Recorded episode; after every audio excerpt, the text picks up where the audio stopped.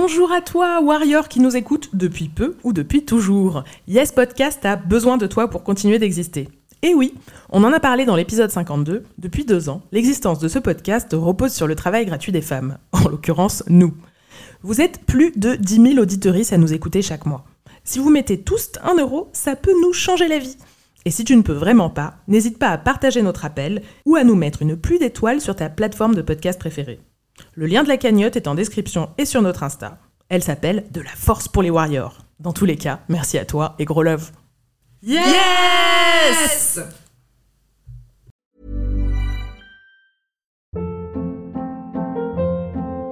Hold up. What was that? Boring. No flavor. That was as bad as those leftovers you ate all week. Kiki Palmer here, and it's time to say hello to something fresh and guilt-free. Hello Fresh. Jazz up dinner with pecan-crusted chicken or garlic butter shrimp scampi. Now that's music to my mouth. Hello Fresh. Let's get this dinner party started. Discover all the delicious possibilities at hellofresh.com.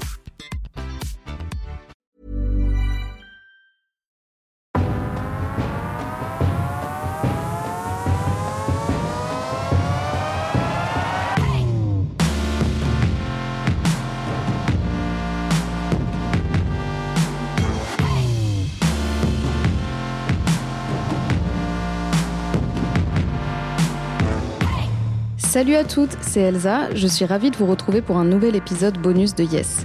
Pour cet épisode, j'ai voulu vous présenter une warrior que j'aime beaucoup, Marie-Alix Détry, qui a cofondé le média féministe Culot, qui parle de genre et sexualité.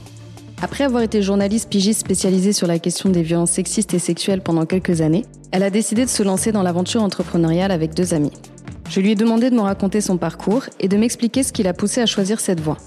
Si vous hésitez à entreprendre, surtout écoutez cet épisode jusqu'au bout. Moi, je suis journaliste à la base de presse écrite. Enfin, c'est marrant parce que même, je pense que mon, mon premier pas dans le journalisme, c'était, euh, je viens d'Orange à la base, qui est une ville d'extrême droite, euh, et en fait, le même maire y est depuis que j'ai deux ans, donc euh, depuis 95. Et en fait, mon premier stage en journalisme, c'était bah, du coup dans un média à Orange local, et où en fait, j'avais fait deux mois sur place. Et en fait, à la fois, j'avais vu le potentiel du métier de journaliste et que j'avais, enfin vraiment, c'était la première fois que je m'étais dit, ok, c'est ça que je veux faire. Et à la fois, j'avais vu la bride totale parce que, enfin vraiment, la liberté de la presse dans une ville, enfin qui est aux mains de, de, l'extrême droite depuis, ben plus de plus de 20 ans à l'époque.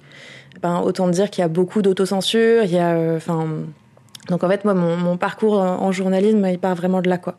Et derrière, donc, bah, j'ai fait une école de journalisme et c'est marrant parce que donc j'avais fait celle de Marseille, euh, le JCAM, et, euh, et c'est drôle parce que même j'avais eu un prof qui me demandait ce que je faisais là parce que enfin on, on t'apprend beaucoup, euh, tu as le modèle France Info, enfin tu as France Télé, etc. Et où et moi, ce que je voulais faire, c'était vraiment du long reportage. C'était euh, même j'avais pensé au journalisme de paix un moment, qui est entre le journalisme et des méthodes de médiation entre des communautés qui sont, euh, enfin, qui, qui se disputent et en fait utiliser des outils médiatiques pour vraiment ce but-là.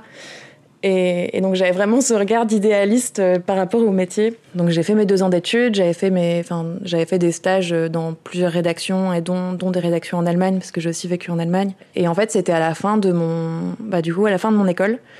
J'avais plus besoin de faire de stage, mais en fait il y avait le stage de mes rêves qui avait ouvert une place et c'était avec YouPress qui est un collectif de pigistes.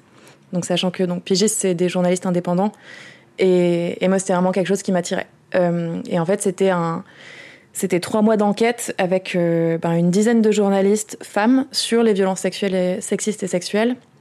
Et où en fait, euh, euh, j'avais déjà candidaté à, YouPress un an avant, je crois, mais elle m'avait dit qu'en tant que collectif de pigistes, elle pouvait pas prendre de stagiaire. Du coup, j'étais genre, Hum, dommage. Et où du coup, j'avais vu cette offre de stage. Et donc là, en fait, j'ai recontacté ma fac pour avoir, enfin, tu vois, il fallait que je me trouve une convention de stage plus longue. C'est passé par la mission locale, etc. Enfin, bon, je me suis un peu débrouillée et où là vraiment je pense que j'ai vraiment pu commencer à faire du journalisme comme je l'entendais. Donc c'était enfin je travaillais avec des, journalistes qui m'ont un peu tout appris quoi. Enfin aussi bien au niveau de la pige que que en fait comment tu fais. Parce que vu qu'on travaillait sur des questions de violence sexistes et sexuelles comment tu fais même pour mener une interview avec une personne donc qui a été enfin victime de violences euh, sexuelles en fait quels mots dire quels mots pas dire? Quelles sont enfin tu vois quelles ressources apporter? Jusqu'où va ton métier?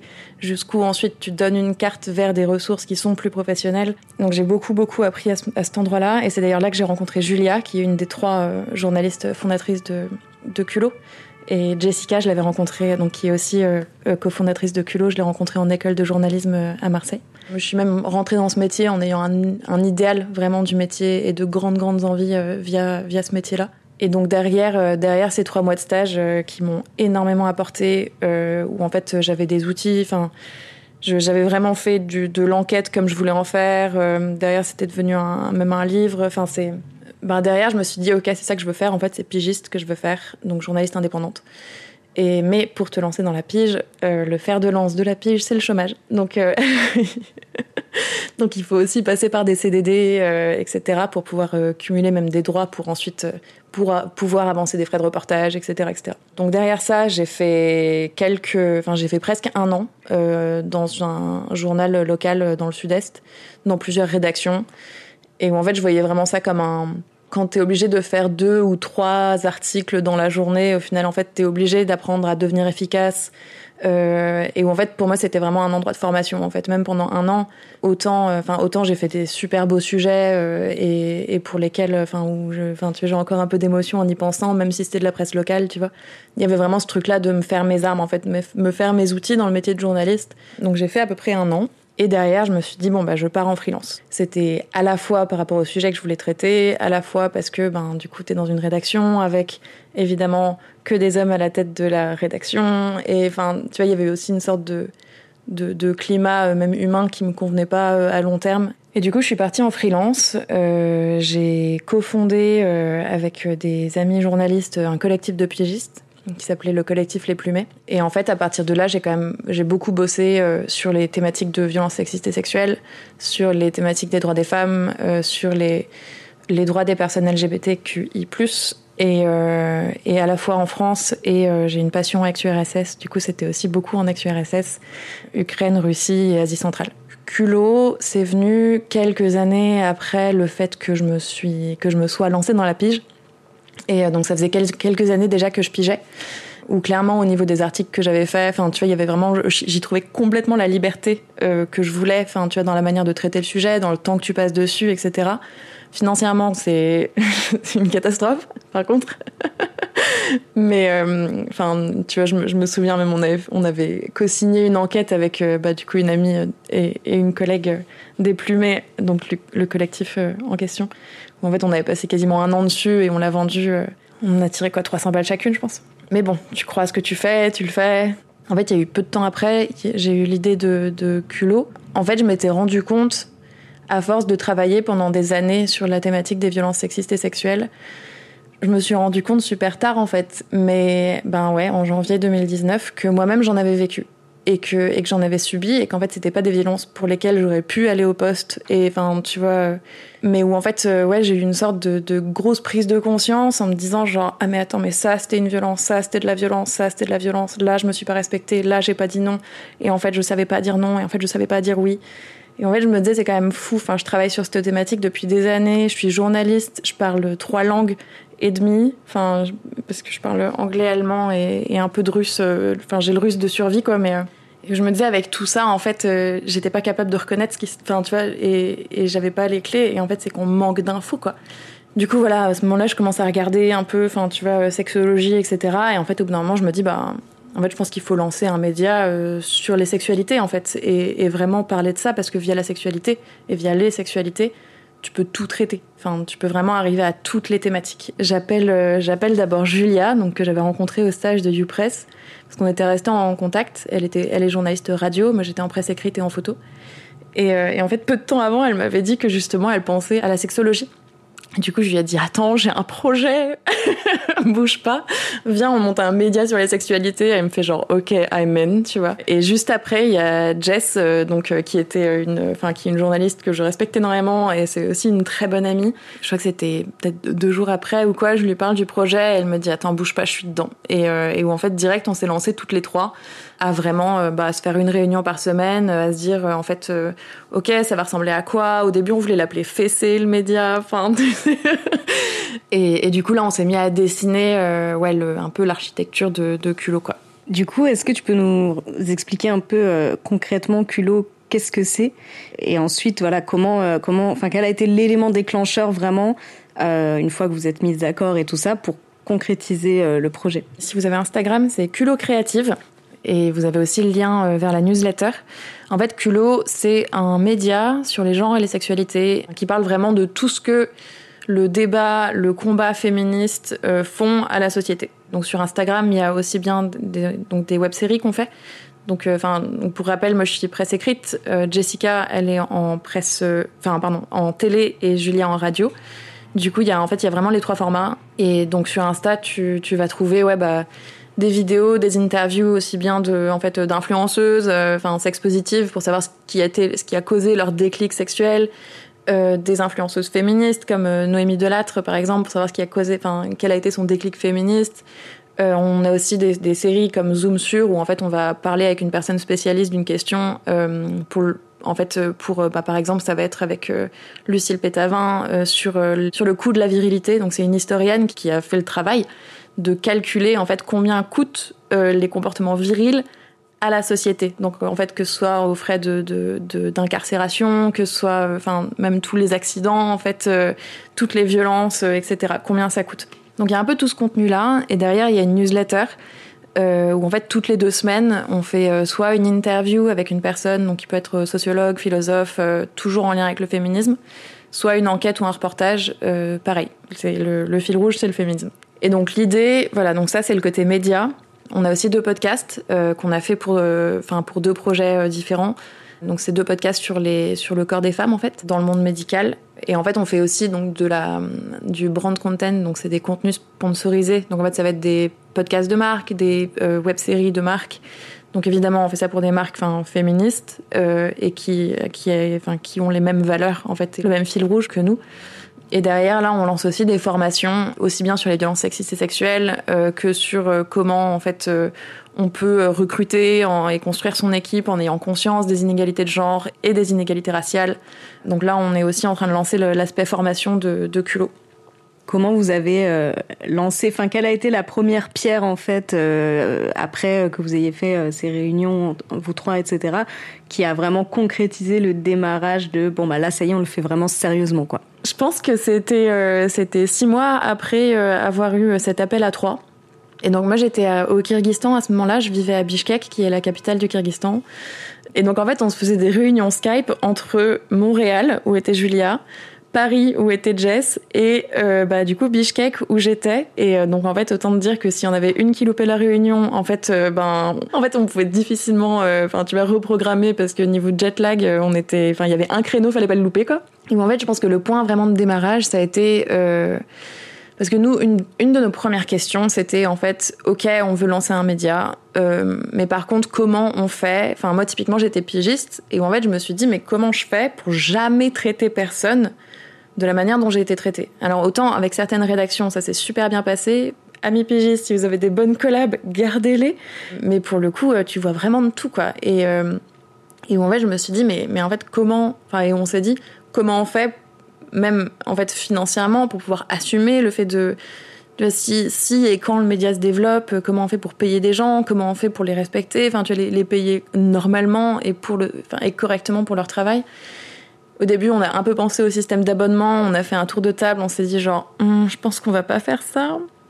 Et du coup, il fallait vraiment qu'on trouve un, ouais, un business model en fait, pour arriver à, bah, lancer ce projet. Euh, et à le faire vivre. Et du coup, en fait, on a commencé à, chercher des incubateurs.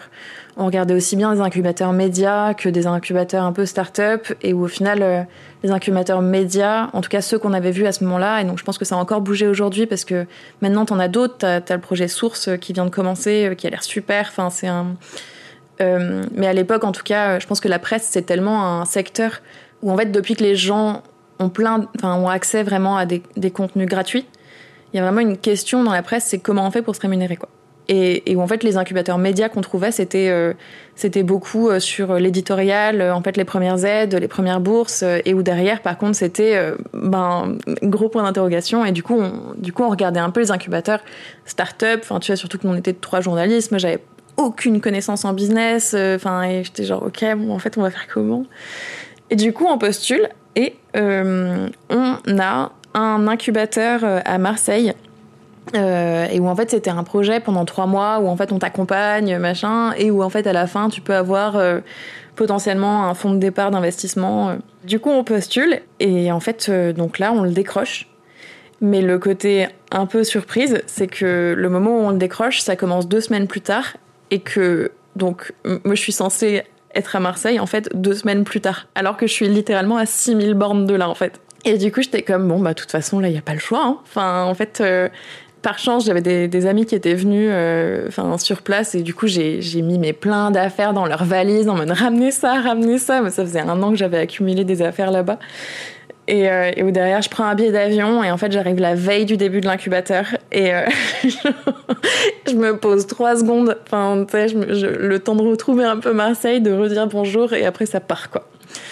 Et, euh, et au final, ouais, je pense que l'incubateur ça a été le, vraiment le moment où on a commencé à se mettre dedans. Enfin, tu vois, à, à, ce que ça prenne de la place dans le quotidien, à ce que le projet cause un déménagement, à ce que, enfin, tu vois. Et je pense qu'on n'a pas trouvé toute l'expertise qu'on escomptait. Euh, en tout cas, je pense qu'on y a trouvé plein de choses, mais pas du tout ce à quoi on, s'attendait. Et où derrière, en tout cas, donc on n'avait pas eu les, on n'a pas eu le fonds d'investissement, mais en même temps, euh, euh, en fait, ils cherchaient des, projets hyper tech, tu vois, et où en fait, nous clairement, on n'allait pas faire de la réalité virtuelle, enfin, où clairement, c'était pas, pas dans les prios, quoi. Du coup, voilà, on a fait les, trois mois d'incubation, et en fait, à la sortie des, des trois mois, si tu veux, bah, c'était mine de rien, en fait, on avait, euh, tu vois, on avait trouvé euh, une personne directrice artistique, on avait trouvé, enfin, tu vois, on avait vraiment genre tout ce qu'il fallait pour se lancer, et du coup, euh, ben, on a, on a commencé à faire les premières vidéos, etc. Et en fait, du coup, derrière, en janvier, on a commencé, on a lancé le compte Insta. Donc en janvier 2020, ça a été lancé.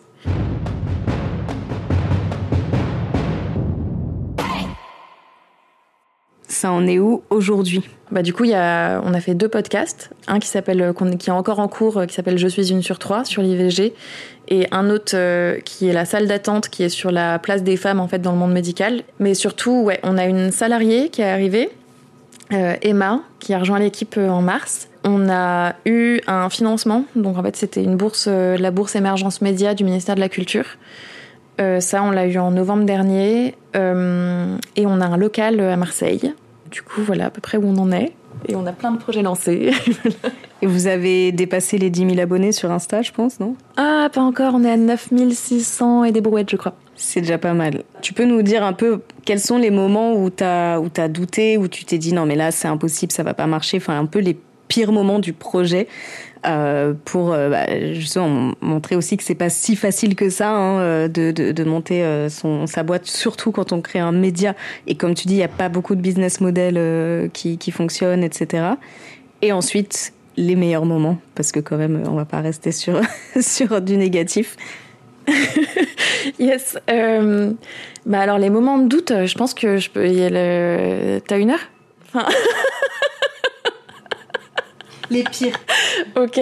En fait, le premier, et je, tiens un peu à le dire parce que je pense que d'autant plus en tant que femme, on peut être euh, vraiment propice à avoir ce syndrome de l'imposture. Et personnellement, donc je pense qu'avec euh, Jess et Julia, on l'a toutes les trois eu à trois moments différents. Euh, moi, je l'ai eu au moment de l'incubateur justement et où en fait, il y a un truc à savoir chez moi, c'est que je dors super bien. Enfin, vraiment, le sommeil, c'est un super pouvoir. Enfin, et où en fait, pendant cet été-là, il y a un moment où en fait, je m'endormais à 3h, 4h du matin et je me disais, mais il y a un truc louche. Enfin, tu vois, vraiment, quand ça, vient, quand ça vient taper dans mon sommeil, je me dis, genre, vraiment, il y a un truc, faut aller creuser, tu vois. Et, euh, et du coup, euh, bah là, en fait, j'attends pas, euh, j'appelle, j'appelle ma thérapeute, en fait, et je lui dis, est-ce qu'on peut se voir, s'il te plaît, genre, dès que possible, parce que, enfin, tu vois, je suis stressée, quoi.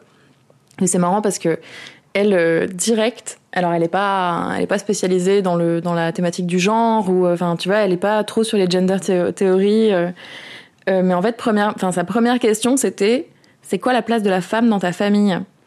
Et moi, j'étais genre, ah ouais. Ouais, bah, je pense qu'on va partir de là, en fait. Et où, en fait, il y avait vraiment.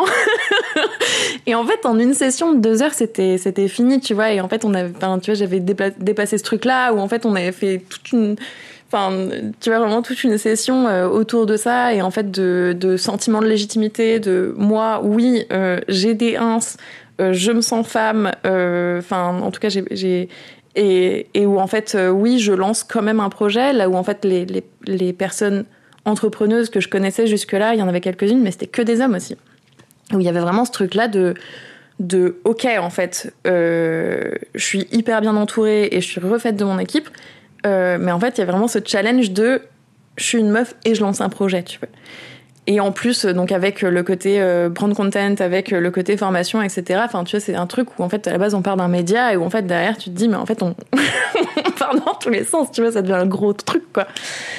Et euh, donc ça je pense que c'est le premier qui me vient. Et, euh, et le deuxième c'était en donc gros moment de doute, euh, c'était en début d'année dernière euh, et où en fait, si tu veux, c'était un c'était un moment un peu euh, un peu charnière parce que enfin il y avait eu des, problèmes dans ma famille, il y avait enfin tu vois en plus je, je, venais de me séparer de ma copine euh, et et où en fait si tu veux c'était j'arrivais pas à m'arrêter de travailler en fait. Enfin il y avait vraiment ce truc de euh, en plus, du coup, j'avais un job à temps partiel parce que comme j'avais épuisé mon chômage, enfin, tu vois, avec la pige, et que autant dire qu'en fait pour recharger tes droits au chômage avec la pige euh, vas-y quoi. Surtout avec la réforme qui est enfin bref. Et où en fait enfin je pense que c'était proche du burn-out quoi. Et, où et où en fait c'est Jess qui m'a mis un taquet à un moment euh, et je la remercie. Enfin tu vois et, et où en fait vraiment j'avais plus de place pour autre chose que que le travail dans ma tête et où enfin vraiment ça commençait à être hyper anxiogène et, euh, et vraiment, c'est Jess qui m'a dit Meuf, là, il te faut trois jours, en fait. Et en fait, je l'avais appelée pour le boulot. Et elle me dit en fait, j'ai même pas envie de te répondre. Là, juste, mais, mais va dans la campagne, en fait. Et j'étais genre, ouais. Ouais, t'as raison, c'est pas urgent du tout, en fait, je vais faire ça, tu vois.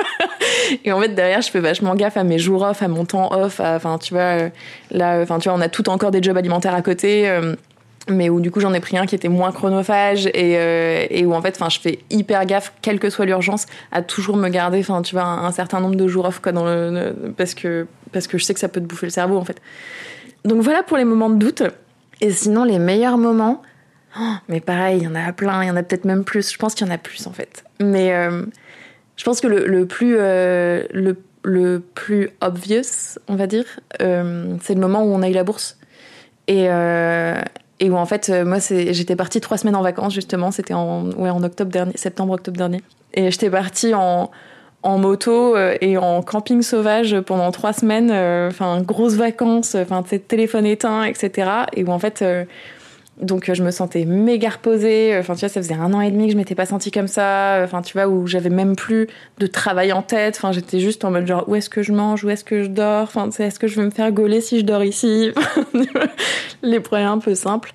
Et où en fait ben c'était c'était sur le retour justement je vois un appel euh, et où en fait euh, c'est enfin et, et, en fait j'apprends que qu'on a décroché un financement du ministère de la culture. Et où en fait là ça te change les perspectives en fait. Enfin tu vois euh, euh, nous, on a décidé de pas encore se rémunérer et de tout réinvestir dans le projet, histoire de, enfin, tu vois, d'être sûr, quoi. Mais, où il y a vraiment un truc où à la fois euh, tu te dis, euh, ok, donc en fait là, enfin, tu vois, jusque là, c'était que des investissements perso, et en fait là, tu te dis, ok, donc en fait là, ça nous ouvre des enfin, tu as des possibilités. On a pu recruter euh, Emma, qui est stratège digital, etc. Et à la fois, il y avait un côté, ouais, bah en fait, le ministère de la culture, il valide. Et tu vois, il y a un truc aussi où tu te dis, enfin, déjà, pour. Enfin, en tout cas, pour moi, pour avoir travaillé sur les violences sexistes et sexuelles pendant des années avant, et en fait, à voir à quel point c'était compliqué d'arriver à placer un sujet comme ça, enfin, tu vois, dans des médias mainstream, etc. Et en fait, aujourd'hui, voir que en fait, le sujet est là, en fait, il est sur la table. Et où, déjà, ça, c'est un pur bonheur. Et où, après, derrière, c'était tellement de. Tu vois, c'était juste. Enfin, ça faisait chaud au cœur, en fait, de voir, enfin, tu vois, des, années de boulot. Euh, qui ouais où en fait t'as une validation du ministère de la culture quoi et euh, après il y en a eu plein en fait mais c'est lié aux personnes qu'on rencontre enfin tu vois que ce soit l'interview avec Alice Coffin que ce soit enfin tu vois même euh, le enfin tu veux certaines confidences parce qu'on on fait des confidences sur l'oreiller euh, sur Instagram où en fait c'est des personnages enfin des, des, témoignages de personnes anonymes qui nous racontent leur histoire. En fait il y en a qui nous donnent envie de, de, pleurer de ouf en fait. Enfin et tu vois y a, et même les, les, MP qu'on reçoit enfin en fait il y, a tout ça. Il y a tout ça aussi qui en fait il y en a trop des bons moments quoi. C'est euh, c'est fatigant hein, comme de lancer ce projet enfin de lancer un projet ou de lancer ce projet et mais à la fois c'est tellement le kiff en fait et qu'est-ce que tu dirais alors euh, à des, des, des, femmes qui ont envie de lancer euh, un média aujourd'hui, euh, malgré justement tous les problèmes, tous les obstacles, et notamment, je pense encore une fois au business model, parce que c'est bien beau de vouloir faire ça, mais il y a un moment, il faut payer son loyer. Euh, donc ouais, enfin si quelqu'un aujourd'hui te disait moi je veux lancer un média féministe ou, même pas que féministe, hein, même un média tout court euh, et, une femme, qu'est-ce que tu lui dirais? Fonce. Je pense que je dirais juste fonce. Enfin et après euh, de de pas hésiter en fait à, à contacter, à aller parler, à enfin tu vois en fait d'une part tu peux pas tout savoir et en fait c'est ok. Enfin personne peut tout savoir et la personne qui te dit qu'elle sait tout, ben c'est que c'est du bullshit le plus total. Et, et où en fait, ça aussi, c'était un truc où avec Culot, euh, j'avais été hyper agréablement surprise. Enfin, tu vois, même au moment où on, on dessinait le projet, en fait, du coup, on, du coup, on approchait des personnes, enfin, tu vois, en, en, voyant la thématique féministe dans leur job, etc. Mais, euh, et en fait, tout le monde était prêt à aider en fait, prêt et prête. Et, euh, et en fait, quand tu vois un, projet qui, motive comme ça, en fait, ça te donne trop de force de voir, euh, tu vois que que t'as des personnes qui, au début, bénévolement, euh, tu vois, vont te filer un coup de main euh, et, et où en fait, ouais, il y a que si tu demandes pas que t'auras pas, mais où en fait, si tu si tu poses la question, je suis sûre que, enfin, tu vois, ton, ton projet, il va intéresser des personnes qui sont intéressées par la thématique. Et, et du coup, pas hésiter à à, aller parler, euh, à demander de l'aide, tu vois, ou à demander des infos. Et euh, toi, tu t'es mis une, une deadline euh, où, où, tu t'es dit si jamais ça marche pas, j'arrête? en fait, ouais, ouais, c'est, on, s'était un peu dit ça avec Jess et Julia. En fait, on s'est donné justement en fait enfin tu vois c'est tellement de boulot c'est tellement de en fait c'est tellement fatigant etc en fait on s'est donné une deadline enfin tu vois on n'y est pas encore hein, mais euh, où en fait on s'est dit en fait au-delà si le projet il décolle pas bah en fait on va plier bagage tu vois. Et en fait euh, ça aurait été génial ça aurait été une expérience de ouf. Euh, mais on s'arrête là et en fait on donne tout jusqu'à la deadline. Mais je pense que c'est important en fait d'avoir un d'avoir un but tu vois d'une part parce qu'en fait du coup ça te motive tu vois de te dire dans un an un an et demi en fait il faut que enfin tu vois qu'on n'ait plus besoin de, enfin tu vois si tout va bien, euh, qu'on n'ait plus besoin de, de, faire des appels à bourse ou des appels à fonds ou, euh, et que et que en fait euh, tout roule. Et ouais du coup à la fois il y a un truc où moi je sais que là il y, a un truc pour lequel je kiffe c'est que je suis toujours bonne en deadline tu vois. Genre dès que j'ai une deadline je suis comme ok là je donne tout tu vois et et où il y a le facteur motivant et aussi il y, a le facteur où en fait et je pense que c'était aussi en lien avec le, enfin, tu vois, quand, quand je te disais que j'allais, qu'il y a un moment où j'avais que le boulot en tête, enfin, tu vois, et que fait je me disais, il y a plus que ça, il y a plus que ça, il y a plus que ça. En fait, si, enfin, tu vois, toi, toi, tu lances ce projet, mais en fait, le, le projet sans, sans les têtes qui le créent, en fait, enfin, tu vois, le projet, c'est, c'est rien, enfin, tu vois, c'est pas, et où en fait, je trouve ça hyper rassurant et important de se dire que, en fait, euh, si jamais euh, le projet il marche pas, bah, en fait, euh, tout ce que tu as fait, bah, en fait, c'est pas perdu quoi. C'est full time de l'expérience. Euh, c'est euh, et en fait tu peux tu peux aussi le transformer en autre chose. Voilà, c'est la fin de cet épisode. J'espère qu'il t'a donné la pêche et surtout qu'il t'a donné des idées, parce qu'on a besoin que toujours plus de femmes lancent leurs projets et racontent leurs histoires. Merci à Marie-Alix pour son témoignage. Tu peux retrouver Culot sur Instagram, at Culot Créative, et t'abonner à leur newsletter qui est évidemment super quali. Je te dis à dans deux semaines pour le dernier épisode de la saison. Et d'ici là, n'oublie pas, tu es légitime, tu es une experte, tu as la force nécessaire pour mener à bien tes projets. Bref, meuf, t'es une warrior.